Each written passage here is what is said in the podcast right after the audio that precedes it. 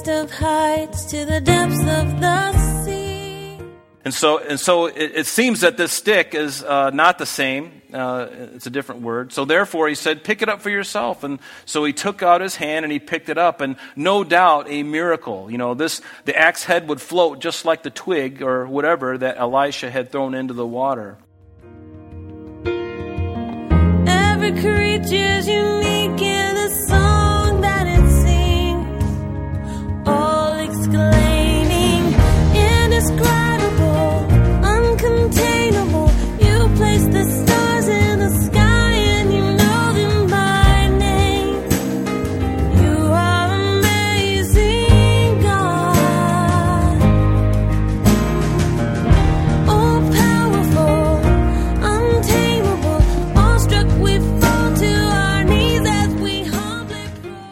Welcome, everyone, and thank you for joining us. You're listening to Truth in Christ Radio, a Bible teaching radio ministry of Calvary Chapel of Rochester with senior pastor and teacher Rob Kellogg. The man who lost the axe head was rightly sensitive to the fact that he lost something that belonged to someone else, making the loss more crucial. So Elisha cut off a stick and threw the stick in the water, and he made the iron float. This was an obvious and unique miracle. There was no trickery in the way that Elisha put the stick in the water. It was simply an expression of his faith that God honored. As followers of Jesus Christ, our faith is in God's use of another piece of wood, the cross, where Jesus redeemed us from our sins.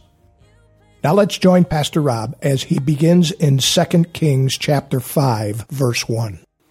Let's open our Bibles this evening to 2 Kings. We're going to look at the sixth chapter, and uh, we may get through just the first 23 verses. I think that's a, a good place for us to stop uh, thematically. Of, so let's um, take a look at it. Remember, this section of the scripture is the ministry of Elisha, the, um, the successor of Elijah the prophet, and Elisha was there when Elijah ascended to heaven. And remember that, that uh, Elisha wanted the, the benefit, the blessing of receiving a double portion of Elijah's blessing. And Elijah said, Well, if you're there when the Lord takes me away in that chariot of fire, then it will be uh, done to you. And so uh, he was there when that happened. And, uh, and as we look through the scriptures, especially the, the area that we're in tonight, we will see that God does bring that to pass. It's recorded for us at least, uh, uh, uh at least more than um, half or, or, or, almost double the number of things that God done had done through the life of Elisha, and, and that's still unfolding before us. But uh, the Lord honors His word, doesn't He? He honors His word. He can never return back on it because remember, God knows all things. So if He does know all things, like the Bible tells us, then He can't be hoodwinked. He can't be, He can't get the facts wrong because He, He knows the very things that we're going to speak. Psalm 139 is one of my favorite Psalms because it speaks about God's omnipresence and also His omniscience. The fact that He is always, all, everywhere at the same time and he also knows all things. He can't learn anything because he knows all things. And I love the, the frightful thing that David says in Psalm 139. He says, Lord, you know my thoughts afar off. Before I even speak, you know them altogether. And, and see, that's the God we serve. We don't serve an impotent God who, who doesn't understand, who doesn't see things in advance. No, he sees everything plain before him. And that's why he can write the Word of God and he can record for it. And get this God could have just recorded this with his own hand, in a sense, and said, I don't want man to touch this at all. I don't want to be any human element or agent involved in my word, my communication to my creation, to the people that I love, that I've created. I'm going to do it all myself because there's too much liability involved. I, I can agree with that. because as soon as I open my mouth, I'm a liability, and I understand that. But God's word will not return void. It will always accomplish what He purposes. And He even uses imperfect vessels like me and like you. And that's just a mystery to me that I'll never chase. I'll never run after that and try and figure it out because that's just the way it is. But such is the nature of God. He's a loving God, and He wants us to be involved in, in all of this. And that's why He asks us to pray for things that He's going to do. And yet, the scary thing also is, is that if we don't pray, sometimes those things don't come to pass.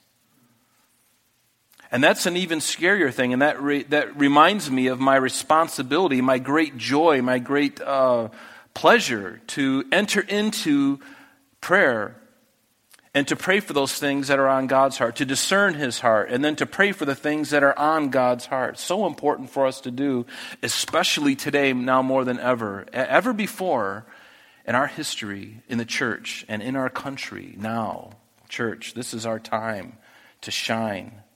It really is. I believe that. I think we've come to such a time as this, and what will the church of God do? And that's a question I'll leave with you to ponder. But let's look at the first seven verses, and we're going to take this in chunks because I think thematically you'll understand why we're doing that. Let's just look at the first seven verses, and then we'll go back and take a look at it. Notice what it says. It says, And the sons of the prophets said to Elisha, See now, the place where we dwell with you is too small for us. Please let us go to the Jordan, and let every man take a beam from there, and let us make there a place where we may dwell. And so he answered, and he said, Go. And then one said, Please consent to go with your servants. And he answered, I will go. So we went with them, and when they came to the Jordan, they cut down trees. But as one was cutting down a tree, the iron axe fell into the water. And he cried out and said, Alas, master, for it was borrowed. And so the man of God said, Where did it fall? And he showed him the place. And so he cut off a stick, and he threw it in there, and he made the iron float. Therefore he said, Pick it up for yourself. And so he reached out his hand and he took it. You know, as, as we read passages like this, it's really interesting, isn't it? We think of what a, it just defies all gravity, it defies logic, it defies even the physics that God has ordained, the, the very laws of nature that God has set in place. God Himself can, de- can defy those things if He so chooses. And honestly, He's the only one who can. I, I cannot do that unless He causes me to. He did it with Moses, didn't he? He says, Moses, as they were hemmed in there at the, in the desert, and the mountains are all around them, and they've got this passageway, and all that's before him is the Red Sea. And he, and, he, and he says to Moses, Moses, stop looking around. Put out your rod and stand there and put out the, the rod, and I will part the sea. And he did, defying the laws of gravity and physics. It's not possible except for God. Now, do you believe that? I believe that. Why? Because God has never failed me, and God has never gone back on His word. He's always been faithful. And so when we read something like this, you know, the, the liberal scholars like to dismiss it and try to, you know, finagle away that somehow through science that, you know, this happened, or maybe it really wasn't a twig. Maybe he threw in something. Maybe there's lead in it, and, you know, who knows, you know, the, the thing somehow magnetically attracted to the something. I, you know, there's all kinds of excuses that people may give. But see, I believe, and I, I serve a big God. I don't serve this little God.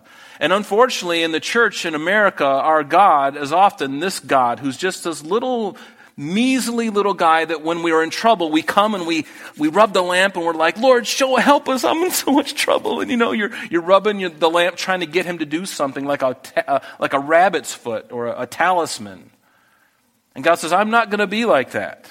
I'm not going to be the one that you run to when you're in trouble. Yes, you can run to God, and you know what? We should.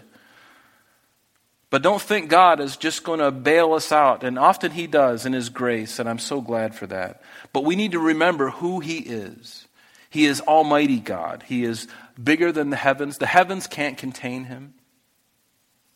And that's the God I serve, one who can speak and things come into existence when there was no matter to even begin.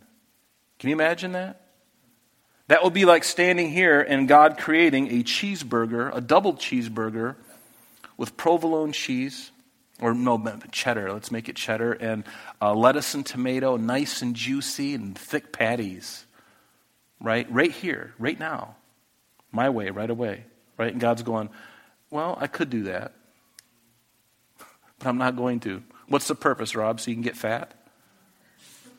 When God does things, He does them for a reason. He does things, He does miracles not to impress anybody. He does miracles to help, to bless, to show His glory. At times when He chooses, it's, it's at His bidding, not mine. And so notice the sons of the prophets. Remember, Elisha had a school of prophets in different towns throughout Israel.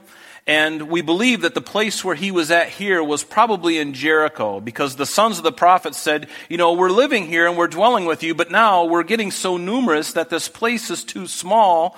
And so please let us go to the Jordan and take every man a beam from there. Now, Jericho, if you've been to Israel with us, you know Jericho is right along the, the mountainside. It's, it's literally right there uh, before you ascend through the mountains. There's a road that goes all the way up to Mount Zion. But right over here, there's a mountain range, and right over here in the Jordan Valley, right next to the mountain, is Jericho. And, and then the, the Jordan River runs right through here in the Jordan Plain. So it's very easy for them just to walk across this plain for a couple miles and get right to the Jordan River. And they go there, why? Because there's trees there. Why? Because there's water there. All along the, the river, there's trees. Very naturally, because that's where the trees will get their water from. And the biggest, strongest trees are going to be where the water is. And you know, I think of myself as one of those trees.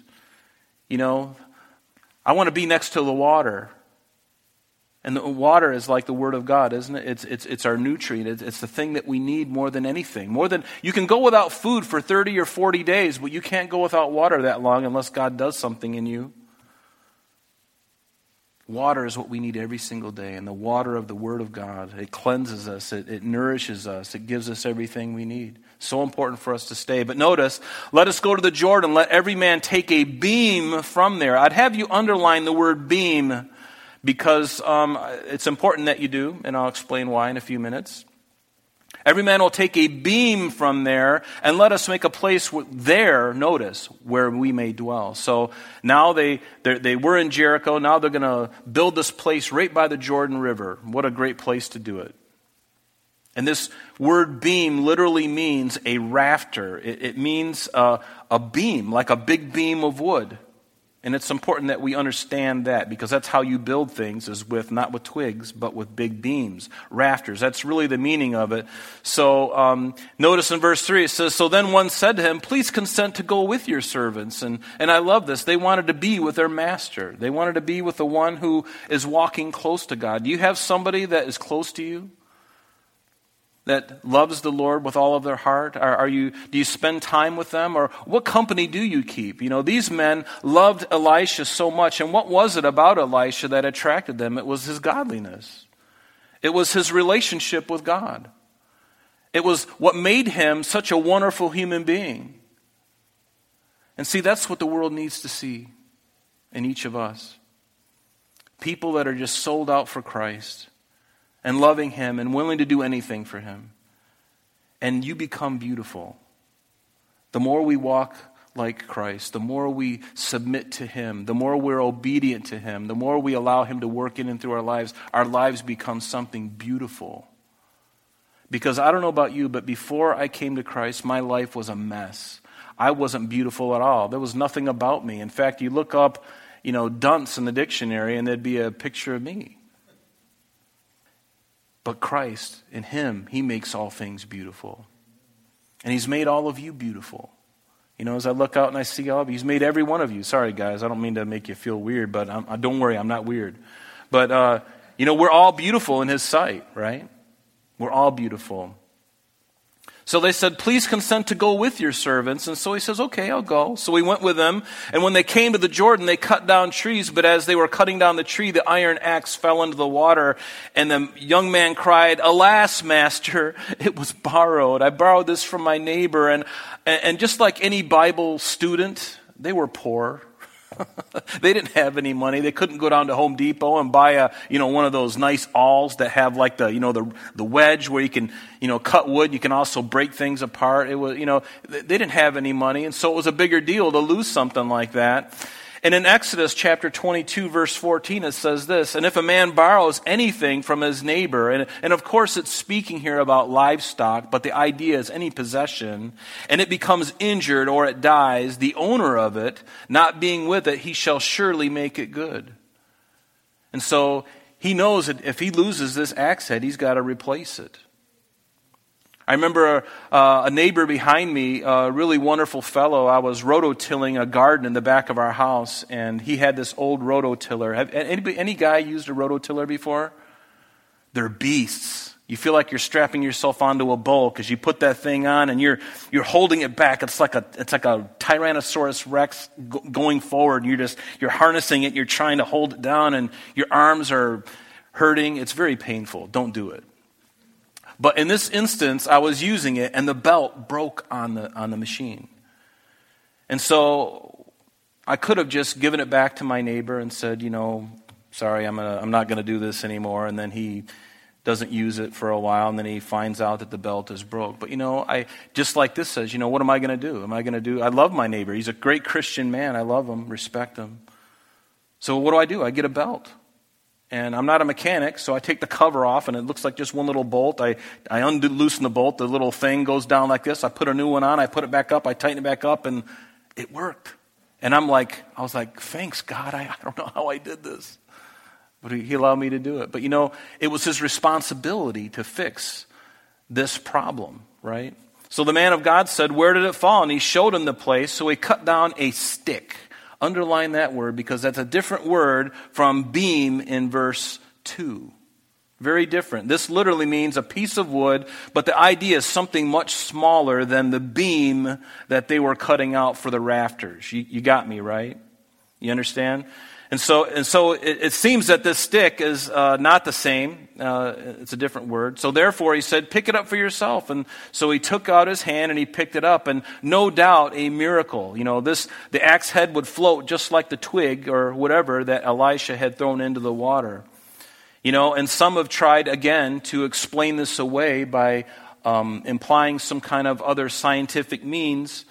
But you know this, right? Uh, if you throw something in water, especially if it's a small body of water, if you throw something into the water, what happens? Does the water lessen or does it go up? It goes up because you're displacing the water, right? You've learned that in science class, and you take a, a glass full of water and you put a bunch of rocks in it. The water level goes up because it's displacing the water. And so, if anything, this was actually going to make it harder. And of course, we're talking about the Jordan River, so whatever he threw in, regardless of how big the branch was, it's not going to really measure very much. But that wasn't the point. He throws it in, and the reverse of the laws of nature occur. Those things are heavy, several pounds in weight. Are they going to just rise to the surface? But he defied nature. You know, it's like Elijah when he was facing off with the 450 prophets of Baal. What did he do? He defied nature. He took water seven times and doused the altar seven times. He let the, the, the Baal worshippers just light, you know, have their thing and, and, and not douse it with water. But Elijah said, no, if God's going to do this, it doesn't matter how much water you put on this thing. You could dump the Indian Ocean on this and it's going to light up when God strikes it. And sure enough, he does. So Elijah wasn't even worried. He says, You know, I don't know, just put a flame retardant on it. Take some of that powder that they spray over California wildfires, spread it all over the thing. Just pepper it. See what happens. but it defies the laws of nature because God created those laws and he's able to defy them at his will. In Exodus chapter 15, you don't have to go there, but I'd like to read something to you because I want to just develop this theme a little bit with this wood because I think there's something here for us, and it's something that I think you'll see, hopefully. So in Exodus chapter 15, beginning in verse 22, it says So Moses brought Israel from the Red Sea. Then they went out into the wilderness of Shur, and they went three days in the wilderness, found no water. So when they came to Marah, they could not drink the waters of Marah, for they were bitter. Therefore, the name of the place is called Marah. And the people complained against Moses, saying, What shall we drink? And so he cried out to the Lord, and the Lord showed him a tree. And when he cast it into the waters, the waters were made sweet. And there he made a statute and an ordinance for them, and he tested them. And uh, although we have to be careful about spiritualizing Scripture, I'd like to take a little liberty with this. Because as we looked at what we just read in Exodus, and as we saw what Elisha did with the wood, throwing it in the water, because here's, you know, with Moses taking the wood and throwing it into a bitter water. Here we have a, a man's calamity happening, and wood is applied to this calamity, and it brings deliverance. And uh, I think you kind of probably know where I'm going because in the, in the Bible there are these things called types. And I can see a wonderful type here. It's not perfect, but I think it's interesting to notice because in the passage we read in Exodus, the waters of Marah could typify our life before we came to Christ. It was just bitterness. Our life was bitter. Our life was a mess. And then the, the tree that Moses cast into the water that made the water sweet, that is like eternal life that was given to us by the death of Jesus on what? The tree, on the cross. The wood that Christ died upon. There was nothing special about the wood, but what happened on that piece of wood was something that changed the date that we observe today. Notice that? Well, we don't believe in God. Well, what's the date today? 2022. What does that mean? Well, in the Latin, 2022 Anno Domini, in the year of our Lord. So, what do you say about that? You going to change the date now because you don't like Jesus?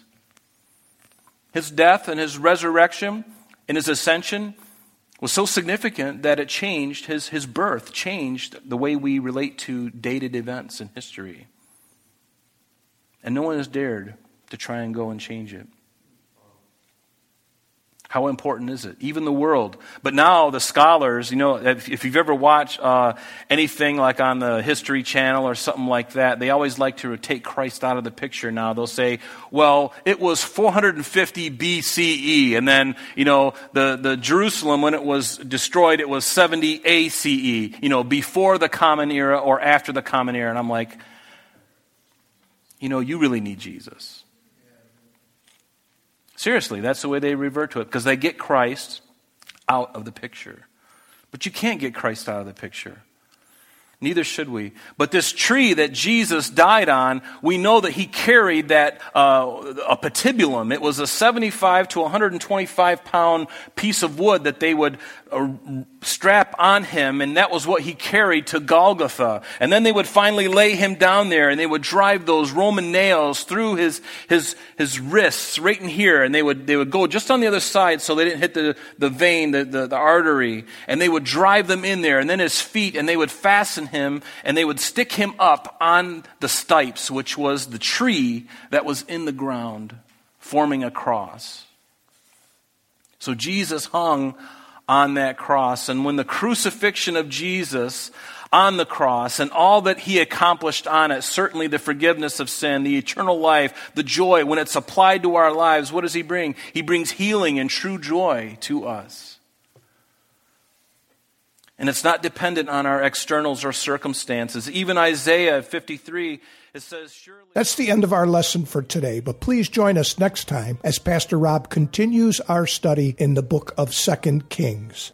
Calvary Chapel of Rochester is located at 2503 Browncroft Boulevard, Rochester, New York, 14625. You can reach us at our church office between 9 a.m. and 4 p.m., Monday through Friday, at area code 585 586 3140. If you would like to have an audio CD of today's message mailed to you in its unedited form, simply mention today's date when contacting our church office. You can also contact us via the web by logging on to www.calvaryrochester.com. There you will be able to access a number of useful things, such as information concerning our beliefs, our ministries, contact information, our location, service times, and much more. You can also download or listen to the radio and sanctuary messages free of charge from the teachings link at the top of the page. To listen to Calvary Chapel of Rochester sanctuary messages or Truth in Christ radio on your mobile device, just subscribe to both through Google Podcast or Apple Podcast. You're also invited to join us on Sunday and Thursdays through live streaming of our services and Bible studies. Just click on the online services link on the website. We're so glad that you could join us today. And if there is any way that we can bless you with your walk with Jesus Christ, please don't hesitate to call our church office. Remember, Jesus said, I am the way, the truth, and the life. And for this cause I have come into the world, that I should bear witness unto the truth. Everyone who is of the truth hears my voice. May God bless you in abundance today as you walk with Him. And until next time, this has been Truth in Christ.